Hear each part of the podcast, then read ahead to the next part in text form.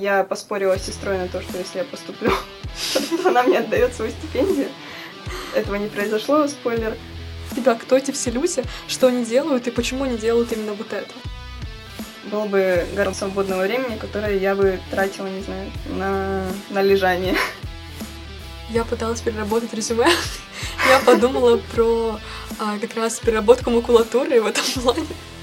Не обязательно прямо ставить себя в какое-то затруднительное положение, чтобы следовать каким-то экологическим привычкам. Я могу стать кем действительно хочу и делать все, что я хочу, при этом получать от этого удовольствие. Всем привет! Это третий выпуск подкаста «После пар».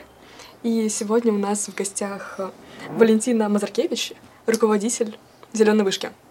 Расскажи, пожалуйста, о себе. Я учусь на втором курсе госуправления, Государственного и муниципального управления на факультете социальных наук. Да, действительно, я одна из руководительниц «Зеленой Вышки», а точнее организатор внутренней работы. И вышки «Зеленой» уже почти 2 года. Ничего себе. Ты, получается, сразу пошла в «Зеленую Вышку», как только поступила? Да, я еще до поступления в Высшую школу экономики сразу покопалась на сайте, посмотрела, какие студорганизации есть. И сразу же решила, что пойду именно в «Зеленую Вышку».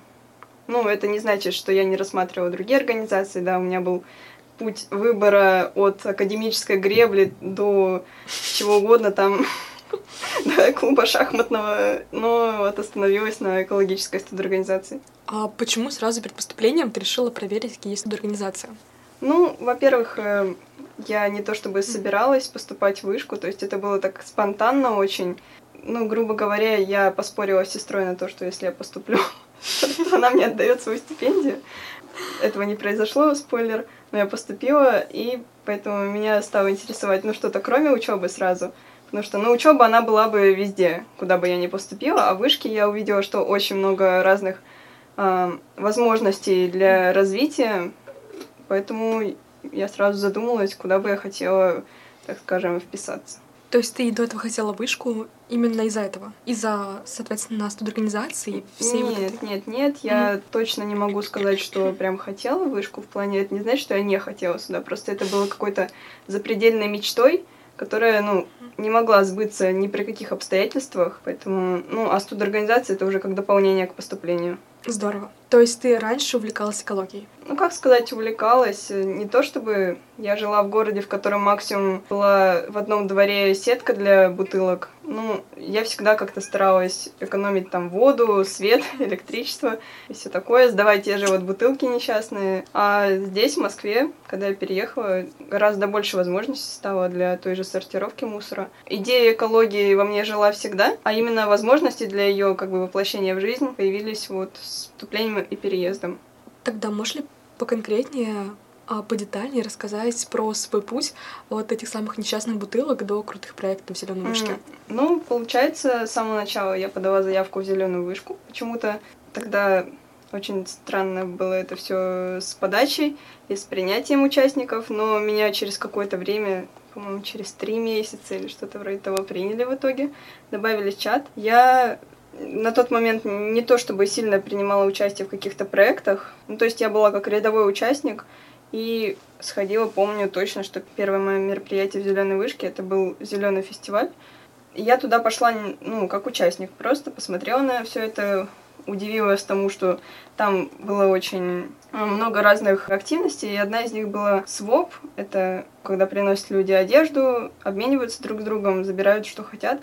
Я просто с круглыми глазами смотрела на все это, то, что люди просто чемоданами несут одежду, им не жалко ее отдать, и люди берут действительно одежду. И это в порядке вещей. А потом, летом 2022 года, получается, когда большинство руководителей «Зеленой Вышки» выпустилось из университета, и встал вопрос о наборе новой команды, именно руководства. И я увидела анкету, они запустили, кто чем хочет заниматься, если хочет вообще стать руководителем. Я подумала, ну почему бы и нет? Поэтому я подумала, ну заполню эту анкету. Причем я подалась на главу медиа отдела, потому что, ну, как-то хотелось. Мне всегда казалось, что у меня получается всякие там делать посты, возможно, дизайны. Я в той же телевышке прошла курс СММ, и что-то у меня вот так вот загорелись глаза, я подумала, ну, стану главой медиа, сейчас буду что-нибудь пилить. В итоге Как я поняла, там место уже было не вакантно, и мне предложили историю с внутренним руководством. Я, честно говоря, с самого начала, да и до сих пор не особо понимаю, что это значит. Но, по сути, весь состав, руководящий в «Зеленой вышке», это люди, которые готовы делать все и умеют делать все, поэтому периодически приходится мне заниматься тем же СММ, медиа. И вот с конца августа, мы начали свою активную работу. А знаешь, мне кажется, то, что почти во всех добрых организациях, да и, наверное, во всех в целом студорганизациях, очень горизонтальная структура в плане того, что ты можешь заниматься чем угодно. И занимаясь любой должности и посты, если правда этого хочешь. Потому что у нас, допустим, есть должности, которые придумываются под конкретных людей. Или, допустим, какие-то позиции, которые можно занимать просто потому, что ты этого хочешь. И готов делать все ради этого. И, в целом это довольно хорошая возможность для того, чтобы в рамках какой-то организации, небольшой, студенческой, уже попробовать себя в том, в чем ты, наверное, хочешь развиваться. Интересно. Расскажи про то, как «Зеленая вышка» привила тебе, возможно, зеленые какие-то экологические привычки. Во-первых, я живу в общежитии в Одинцово. И первое, наверное, самое главное, что мне привила «Зеленая вышка», то у нас каждый месяц организовываются акции по раздельному сбору. И вот как раз у нас на балконе стоит огромная коробка для вторсырья, в которую мы складируем все и в начале месяца все это сортируем и выносим. Наверное, вот это вот самое главное. Потом я стала меньше пользоваться бумагой, макулатурой, ручками, потому что я перешла полностью на электронные какие-то записи, либо использую какие-то клочки бумаги и карандаш, чисто чтобы делать быстрые записи. Знаешь, мне кажется, почти перед каждым, кто только начинает в этом как-то развиваться, стоит выбор между собственным комфортом и чем-то экологичным. По крайней мере, очень многие просто делают выбор в пользу комфорта и говорят о ненужности, неактуальности или чему-то подобному. В данном случае я могу сказать, что, естественно, комфорт каждого — это выбор каждого человека. Я совершенно положительно, не негативно отношусь к выбору человека идти по экологичному пути жизни или нет, потому что каждого можно понять, когда он выбирает действительно комфорт свой, но при этом не обязательно прямо ставить себя в какое-то затруднительное положение, чтобы следовать каким-то экологическим привычкам. Ты спокойно можешь взять, помыть бутылку и вынести ее, положить в сетку, допустим. Это тебе никак не помешает, Ты все равно идешь мимо этой мусорки. Или если ты уже купил пластиковые упаковки, что всегда можно помыть это как ту же тарелку и сложить, чтобы потом опять же вынести. Комфорт — это хорошо, но его спокойно можно совмещать с помощью природы. Здорово. Может быть, то сообщество, в котором ты оказалась, помогает развиваться в этом. То есть вся эта атмосфера, возможно, делает проще выбор в пользу помощи в природе. Да, я могу сказать точно, что атмосфера этого комьюнити экологического точно помогает в этом всем движении, потому что ты банально видишь, что другие люди не осуждают тебя, что, допустим, ты так просто спросить у кого-то или попросить кого-то, или указать на то, что допустим, ты используешь слишком много пластика, и, может, давай попробуем как-то перейти на раздельный сбор или типа того, то на тебя смотрят как на сумасшедшего человека, говорят, да ну. А тут у тебя целая толпа людей, которые действительно верят в то, что можно как-то помочь природе, что можно что-то изменить, и которые не брезгуют абсолютно ни мусоре копаться, ни мыть этот мусор, а не убирать за другими, допустим, они совершенно не стесняются, потому что это нормально, и это какая-то даже социальная ответственность. Вау. А как студенты относятся к тому, что вы делаете? То есть расскажи про свои проекты, направленные на внешнюю аудиторию, какие-то, возможно, просвещенческие штуки, и как они воспринимаются? Так, первое, с чем я столкнулась на самом первом мероприятии нашем в этом году, это была аллея студорганизаций, где было очень много людей, очень много студорганизаций. Ко мне на точку нашу подошли ребята, которые начали говорить о том, почему мы, «Зеленая вышка», убрали стаканчики у кулеров, и зачем мы это сделали, и что это вообще, как-то не очень. Я на тот момент сидела, просто не понимала, о чем мы, потому что это вроде как сделали не мы. Но было все-таки неприятно, что вот так относятся к, в общем-то, довольно хорошим инициативам. Что касается проектов, у нас за этот год было просто их масса, великолепных просто проектов. Половина примерно из них была в коллаборации с другими студорганизациями, но я могу рассказать о тех, которые мы делали сами или участвовали в каких-то... Первое, что я бы хотела отметить, это вот самый такой запомнившийся мне проект, скорее перформанс. Мы его назвали «С мира по стакану». Это мы собирали целый день в корпусе на Покровке. Стаканчики бумажные, как их называют. Но тут есть одна поправка, что эти стаканы далеко не бумажные. То есть там несколько слоев специальных материалов, которые не дают пропускать, собственно, налито в этот стакан. И из-за этого они очень сложны в переработке. И их лучше, в принципе, не использовать. А если уже используешь, то сдавать на переработку. Вот, и мы их собирали и параллельно делали такую инсталляцию в виде полусферы, от которой отделены некоторые части. Мы принимали даже ставки на то, сколько стаканов мы соберем за день. И в итоге у нас получилось 417 штук, но это не все стаканы несли именно студенты. Нам приходилось ходить и буквально вытаскивать из мусорок эти стаканчики, потому что не все заинтересованы в этом всем. И вот мы их мыли и склеивали в виде этой полусферы. В итоге о нас писало достаточное количество внутривышкинских СМИ об этом нашем перформансе. Это действительно было великолепно ужасно, так скажем, что столько стаканов потребляется за один несчастный день, и что такое происходит каждый день, и мы вот так посчитали, что в день может использоваться, больше, чем 1000 штук таких стаканчиков, и что собрали мы, далеко не все, и, в общем-то, заниматься этим каждый день мы не можем, поэтому нужно привлекать внимание к тому, чтобы не использовать эти стаканы в принципе. С ума сойти. Расскажи, пожалуйста, побольше про стаканчики и почему все-таки их убрали. Я думаю, что это очень много студентов беспокоит. Честно, как я уже сказала, это было определенно до меня, и кто их убрал, точно неизвестно. Возможно, это была инициатива нашей организации, возможно, это просто администрация Покровки решила, что так будет лучше, поэтому...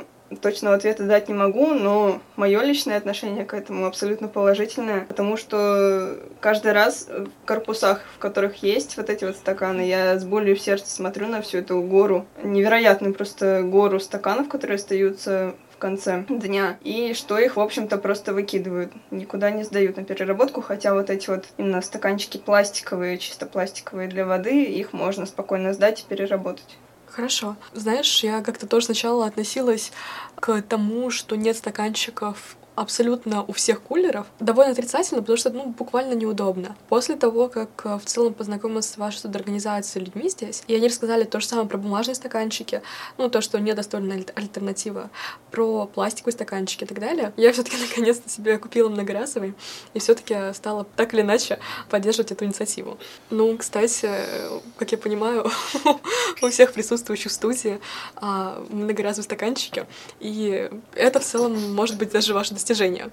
Расскажи, пожалуйста, вообще про сортировку мусора, как она проходит и как это все организуется в вышке. Я слышала очень много историй о недобросовестном вывозе мусора, когда с самых разных контейнеров все складывается в один мусоровоз и вывозится. Как это все должно по-нормальному работать и работает ли?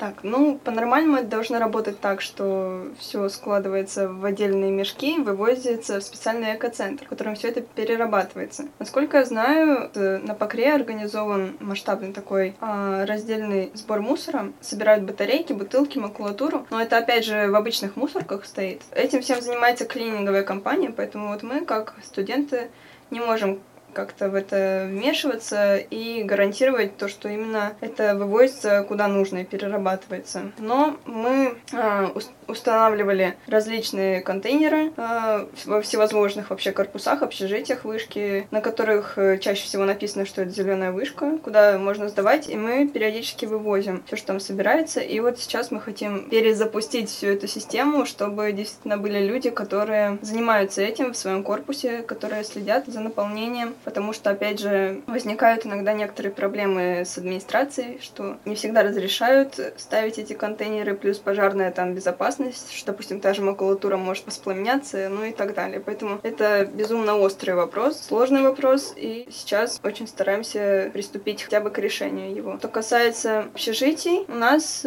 каждый месяц проходят акции в одинцовских общежитиях, Шестёрка и Трилистник, и, насколько я знаю, тут совет Дубков, не уверена, совместно с нами, не совместно, тоже организует акции каждый месяц. И планируется установка сетки для бутылок в Дубках, а в Шестёрке и в Трилисте они уже есть. Вывозится очень много фракций, и вот я лично стала недавно волонтерить на этих акциях, потому что раньше не было времени, а вот сейчас... В субботу мы не учимся, поэтому я сама прихожу на эти акции и вижу, что даже местные жители Одинцова приносят на эти акции просто гигантское количество вторсырья. Все это мы собираем в мешки и вывозим. Это как бы акции проходят совместно с проектом «Реутилизация». Я не могу сказать подробно, этим занимается другая организаторка. И вот недавно к нам поступил запрос от дирекции по безопасности. Они попросили нас вывести батарейки, которые используются в пожарных датчиках. Как я поняла, что в каждом пожарном датчике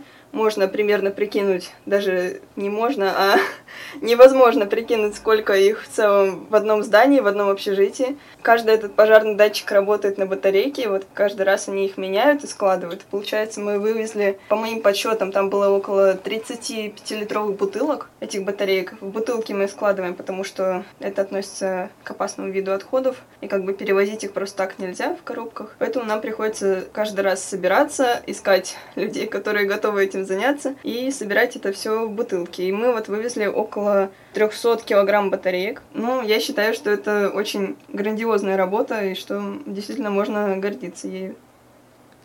На самом деле, просто очень удивительно, что вы этим занимаетесь, и что действительно находятся люди, которые готовы всю эту колоссальную работу проделывать. В чем ты видишь такую глобальную цель, там, почему ты работаешь? То есть, что тебя заставляет после пар идти, собирать мусор, делать какие-то акции, все это перерабатывать, там, все это организовывать? Честно, я не раз задавалась этим вопросом как у себя в голове, так и обсуждая с другими этот вопрос. Я не знаю, зачем я работаю. Честно.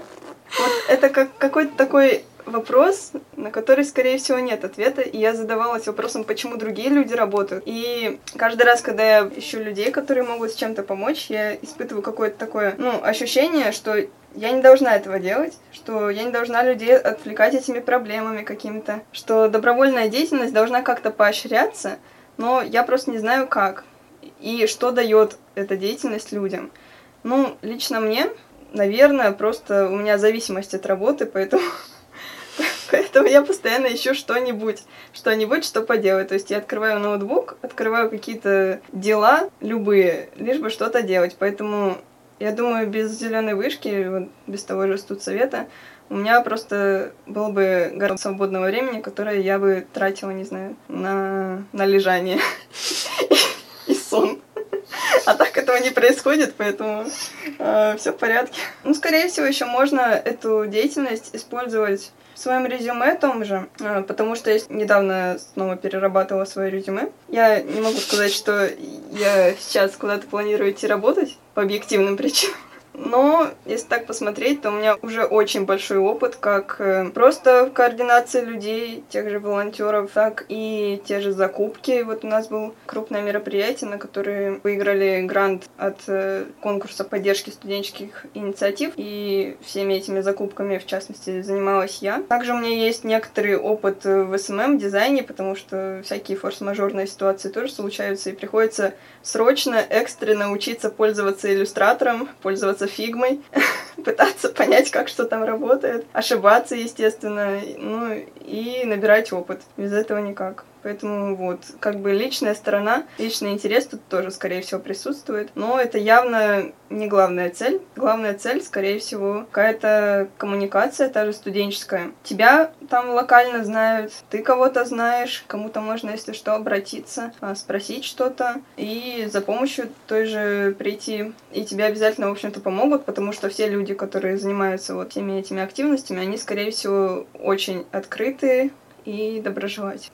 Очень забавно, что когда ты сказала, я пыталась переработать резюме, я подумала про как раз переработку макулатуры в этом плане. Вот ты студентка ГМУ. Чем ты хочешь заниматься впоследствии? И как, возможно, деятельность в «Зеленой вышке» помогла тебе либо с тем, чтобы определиться, либо с тем, чтобы, возможно, уже начать работать? Ну, во-первых, я пока не совсем уверена в том, чем я хочу заниматься после университета. Ну, это, естественно, будет госслужба. Это я уже точно определилась. Может быть, вполне, что я буду где-то работать в частных компаниях, но цель, конечно, это госслужба. И я так посмотрела. Я хочу поступить тоже в магистратуру на ГМУ вышки. Я уже... Этим летом попробовала себя в работе, серьезной настоящей работе за деньги. Естественно, на первом курсе никто не будет тебе давать там какие-то сложные задачи и значимые задачи. Но вот этот опыт работы в «Зеленой вышке», все вот эти вот Google Диск, документы, общение с людьми, мне, наверное, помогли в работе, потому что у меня была такая работа, что нужно было сидеть 8 часов и делать отчеты. Поэтому вот эта вот усидчивость, вот это вот желание и готовность как бы безвозмездно работать помогает в настоящей работе, когда тебе платят, у тебя как-то больше мотивации что-то делать. Вот. Вопрос. Работа за деньги или работа за идею? Ну, в идеальном мире хотелось бы так, чтобы тебе платили за твою работу за идею. Но лично я готова работать действительно бесплатно за идею, если... А, меня будут кормить, Б, мне будет где жить. Поэтому я абсолютно не нуждаюсь в каких-то особых условиях, поэтому я готова работать чисто за идею. А если будут платить, то еще лучше. А «Зеленая вышка» помогла как-то эту идею, какие-то там твои принципы, цели, возможно, привнести или там обрамить как-то? Ну, в смысле, твои какие-то жизненные ориентиры. Ну, то есть ты говоришь, я готова работать за идею. За какую идею? Да, на самом деле... Идея в разном возрасте, в разном периоде жизни может быть абсолютно разная. Просто когда ты работаешь в студорганизации, когда ты взаимодействуешь с людьми, которые точно так же горят чем-то, неважно чем абсолютно, у всех разные интересы, у всех разные цели в жизни, то ты видишь, что можно так жить, что не обязательно гнаться там, не знаю, за карьерным ростом, не обязательно получать миллионы денег, чтобы быть счастливым и чувствовать себя полноценным человеком, самореализованным. Поэтому «Зеленая вышка» вот дала мне это ощущение, что куда бы я ни пошла, я могу стать кем действительно хочу и делать все, что я хочу, при этом получать от этого удовольствие. Круто. Правда, очень круто. То есть для меня действительно... Студорганизации дают, наверное, какое-то понимание нужности и понимание того, что ты можешь буквально все. Ну, то есть сделать какие-то проекты, вместе с кем-то самоорганизоваться, сделать что-то абсолютно новое. Угу. Ну, нельзя не упомянуть, что в этом плане именно вышка дает очень много возможностей.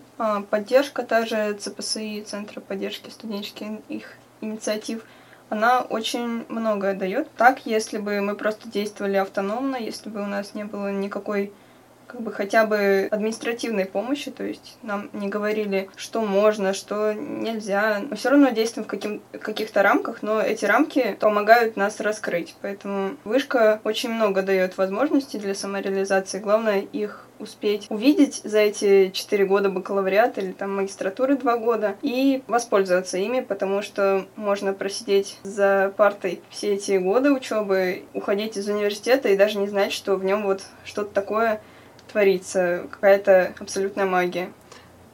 Я на самом деле себе очень слабо представляю, как можно без опыта вне учебки подаваться на работу, на первую работу, потому что я смотрю на свое резюме, и это какие-то проекты во внеучебке, это функции, которые я там делала и так далее.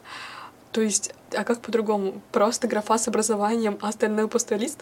Ну, что я могу сказать, что, безусловно, вот эта вот вся деятельность неучебная, она дает не только опыт, но и всевозможные связи, которые неожиданным образом абсолютно проявляются в твоей жизни. Можно так завернуть свою судьбу, что ты будешь связан с абсолютно какими-то людьми, которыми ты когда-то действительно коммуницировал в университете.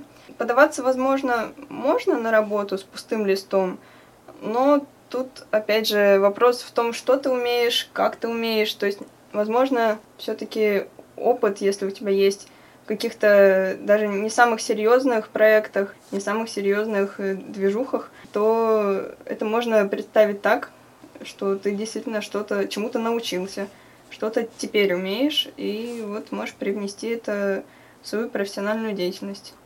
Хорошо, ты сказала про то, что очень важны, что называется, связи, то есть какие-то знакомства и так далее для профессиональной самореализации. Вот что такое эколог, то есть каких людей ты можешь найти в Зеленой Вышке, с кем можно познакомиться в рамках этой организации? Эколог, я не могу сказать, что у нас люди именно экологи, потому что у нас совершенно разноплановые участники, которые заинтересованы, явно не только в экологии. Скорее, экология — это у них как дополнительная деятельность, потому что, сегодня, объективно, если посмотреть, то действительно экологи — это те люди, которые, грубо говоря, разбираются в функционировании экосистем, знают, как это все перерабатывается. Чистых экологов среди людей, которые этим увлекаются, занимаются так, вовне учебки, нету. У нас есть просто люди, которые учатся на совершенно разных направлениях, от дизайна до, градостроения, градопланирования, у которых можно научиться абсолютно чему угодно. Когда ты находишься в своей скорлупе, в своей группе, то ты взаимодействуешь, по сути, с теми же людьми, которые получают те же знания, ту же информацию, то и ты. А когда ты приходишь в студорганизацию, еще и студорганизацию, которая абсолютно подходит тебе по интересам, сразу видишь, что там точно такие же, как и ты, люди в плане интересов, но они могут тебе рассказать столько всего нового, что ты даже не догадывался об этой жизни, об этом мире. Поэтому это просто замечательно, когда ты встречаешь разнообразных людей, которых ты как бы не знаешь, но знаешь, что если ты сейчас скажешь ему что-то, то он обязательно поддержит разговор и поддержит в абсолютно нужную и правильную сторону. В этом плане, мне кажется, экология способна объединять очень разных людей, то есть что максимально общее, и она очень применима, буквально в самых разных сферах жизни, то есть экологические привычки или понимание того, как это все работает.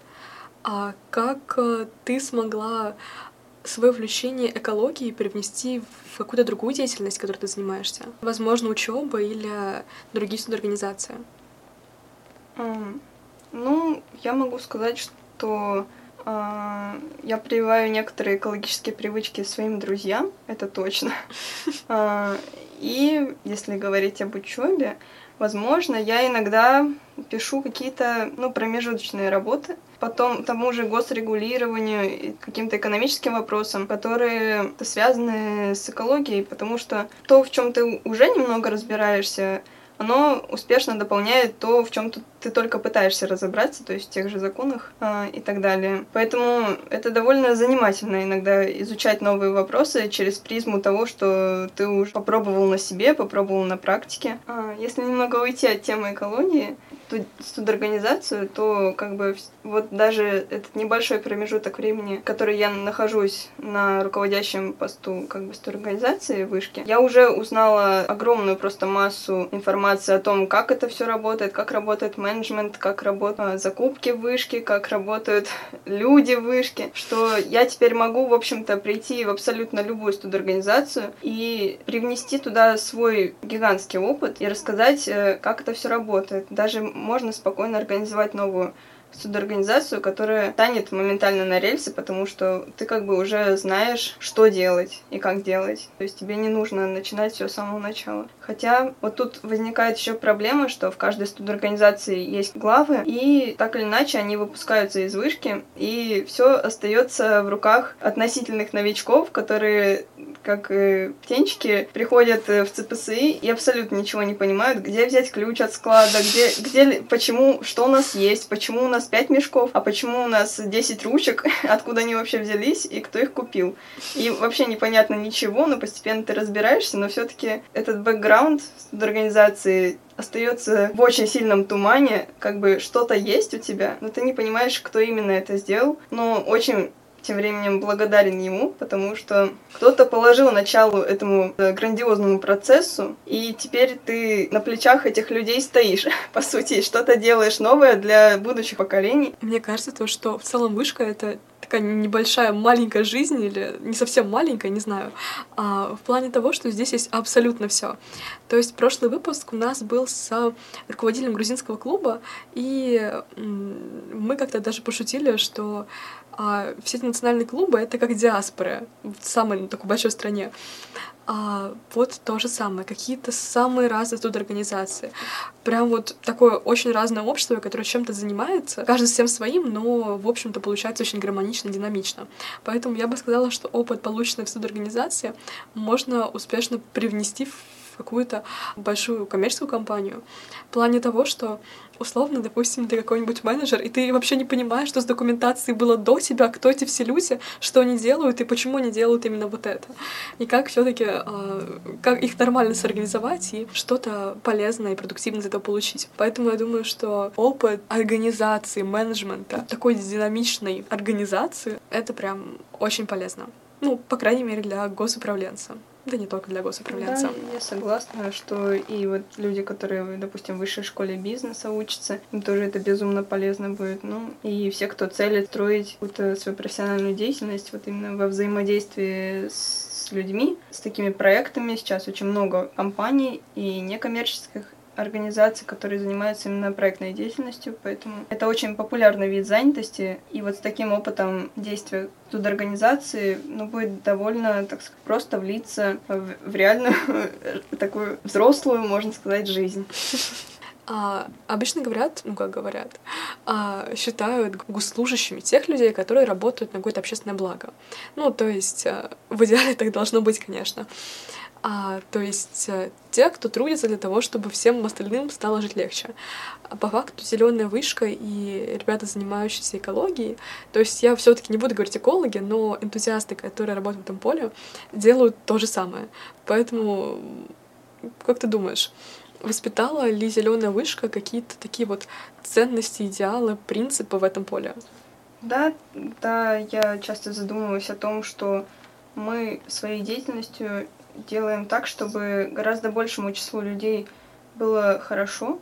То есть ты тратишь свое личное время, сколько бы его там ни было, сколько бы оно ни стоило в пересчете на любую валюту, но ты тратишь его на то, чтобы другим людям, для которых ты стараешься, для которых ты что-то делаешь, принести какие-то блага. Общественные блага ты ставишь превыше своего комфорта. Я сейчас говорю скорее о каких-то мероприятиях, проектах больше развлекательного, просветительного плана, потому что пользу от раздельного сбора, допустим, оценить примерно можно, как-то там, сколько ты чего вывез, сколько ты сдал вторсырья и так далее, а пользу от тех же лекций довольно трудно понять, но где-то вот в себе ты понимаешь, что вот я сейчас потрачу месяц, ну, 2 на организацию чего-то прикольного, и кто-то придет, посмотрит на это, подумает, да, действительно круто, понесет эту информацию дальше, чтобы, опять же, рассказывать другим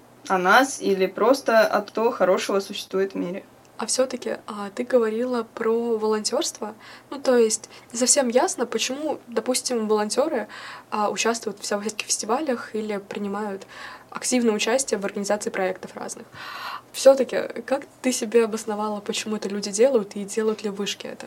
Ну, во-первых, для себя я не совсем это обосновала, но я подняла обсуждение в компании заинтересованных в этом вопросе людей, и мы пришли совместно к такому выводу, что у всех абсолютно разная мотивация. Кто-то работает на себя, на свое резюме, на самоудовлетворение, саморазвлечение. Кому-то просто прикольно взаимодействовать с людьми, с участниками мероприятия. Кто-то, кто занимается соцсетями, это им в портфолио идет какое-то. Кому-то просто нечего делать, ему нужно провести время в компании людей, в компании единомышленников. Но все-таки вы же в ходе просветительских мероприятий заинтересовываете студентов, наверное, и у вас становится больше и больше сторонников, это так? Ну, на самом деле, по тенденции, которые я сейчас вижу, людей очень трудно в чем-то заинтересовать, именно полезным, потому что это действительно у нас огромная проблема и с волонтерами, и с участниками, что людей нужно чем-то явно мотивировать. Им нельзя сказать, смотивировать их тем, что когда-то им это принесет какую-то выгоду. Нематериальную, материальную, неважно. Им нужно вот перед глазами показать что-то конкретное и сказать, вот мы тебе это дадим, если ты придешь, допустим. И это работает, да, это работает, но это очень грустно, что это так работает, что очень многие люди вот именно видят в участии в чем-то достижение какой-то выгоды. Поэтому в основном на наши мероприятия приходят люди, которые уже в теме, которые действительно хотят просто узнать больше. Возможно, как-то там забредают люди, которые случайно попали на мероприятие, которым это не особо интересно, которые, допустим, пришли там чисто наклеечки взять и все такое. Но вот это большая проблема среди студентов. Они, скорее всего, понимают, что такое экология, почему это важно, но становиться частью какого-то движения общественного, даже такого маленького, как студорганизация, возможно, не хватает смелости, возможно, не хватает ресурсов. А вот у нас успешно довольно уже на практике два случая, когда нам удалось привлечь более старших участников. Каким-то образом анонс нашего мероприятия попал в канал СВОПов Москвы. К нам пришло просто огроменное количество женщин, то есть уже более старшего возраста, от 40, там, думаю, до 70, которые с таким абсолютно горящим интересом, абсолютно восторженными глазами смотрели на то, что мы делаем. Просто подходили к каждому из нас, кто там стоял, обнимали, говорили, господи, вы такие молодцы, как я вас люблю. Они нас просто чуть ли не целовали там. И это просто, ну, прекрасно. И так необычно, что более старшие люди заинтересованы в этом всем, и что они приходят на наши мероприятия. И мы вот во второй раз на фестиваль тоже попросили опубликовать этот анонс мероприятий. К нам снова пришли эти наши любимые женщины, причем одни и те же пришли. У нас, в общем, уже формируется толпа фанатов вне вышки. Вот вопрос, такие моменты. А чувствуешь ли ты, что твоя работа действительно нужна кому-то, то, что она социально полезна? Ну, да, и как я уже говорила, что вот ты тратишь свое время на то, чтобы принести какое-то общественное благо. Но это здорово, когда всем людям, без исключения, приятно, когда они видят результат своей работы, когда они ощущают, что кому-то от этого стало лучше, когда его тем более хвалят, вот так вот обнимают, целуют и так далее. Это здорово, это приятно, да. Ты очень много говорила о некоторых таких, не то чтобы негативных моментах, но трудностях, в плане того, что студенты могут не понимать, могут не поддерживать или участвовать только из-за какой-то вот собственной выгоды. Но «Зеленая вышка» же огромная организация. Там столько волонтеров и столько участников, наверное. То есть те, кто участвует вообще в организации основной работы. Если сравнивать с другими студорганизациями, то не такая уж у нас и огромная организация. То есть на данный момент у нас в общем чате действующих участников, ну, всего там сотня. Плюс-минус. Всего сотня? Ну, вот опять же сталкиваемся с той проблемой, что людей всегда нужно подталкивать к чему-то. То есть это естественно, это нормально, это вообще никакого осуждения, потому что обычно студенты, особенно которые вступают в новую студорганизацию, они зачастую абсолютно не понимают, особенно если первокурсники, что они могут сделать, как они могут сделать, и вообще, можно ли им это делать, то есть они тупо боятся, ну, как я, например, боялась на первом курсе что-то, куда-то лезть, поэтому их нужно обязательно подталкивать и вот писать чуть ли не в личку и спрашивать, вот, товарищ, привет, придешь завтра вот туда-то, нужна помощь. И обычно люди вот в таком случае соглашаются, только в таком случае. Иногда откликаются, естественно, в общем чате, но в общем чате как-то, ну, опять же, боязно этим всем заниматься.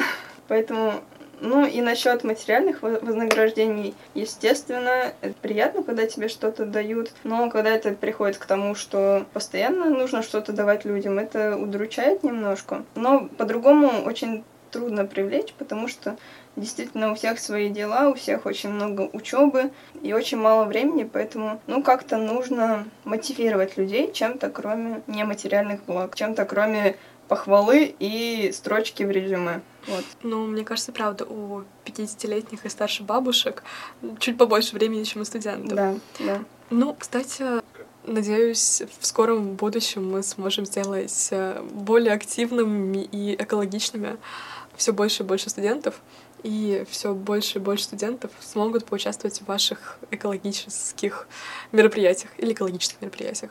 Экологических или экологичных. Одно другому не мешает, так скажем. Всем спасибо за прослушивание. Всем пока. Да. А можно сказать финальную фразу тогда? Нужно. Что есть прекрасное выражение, что чтобы изменить мир, не нужно миллионы людей, нужна небольшая группа верящих в идею и готовых что-то делать людей.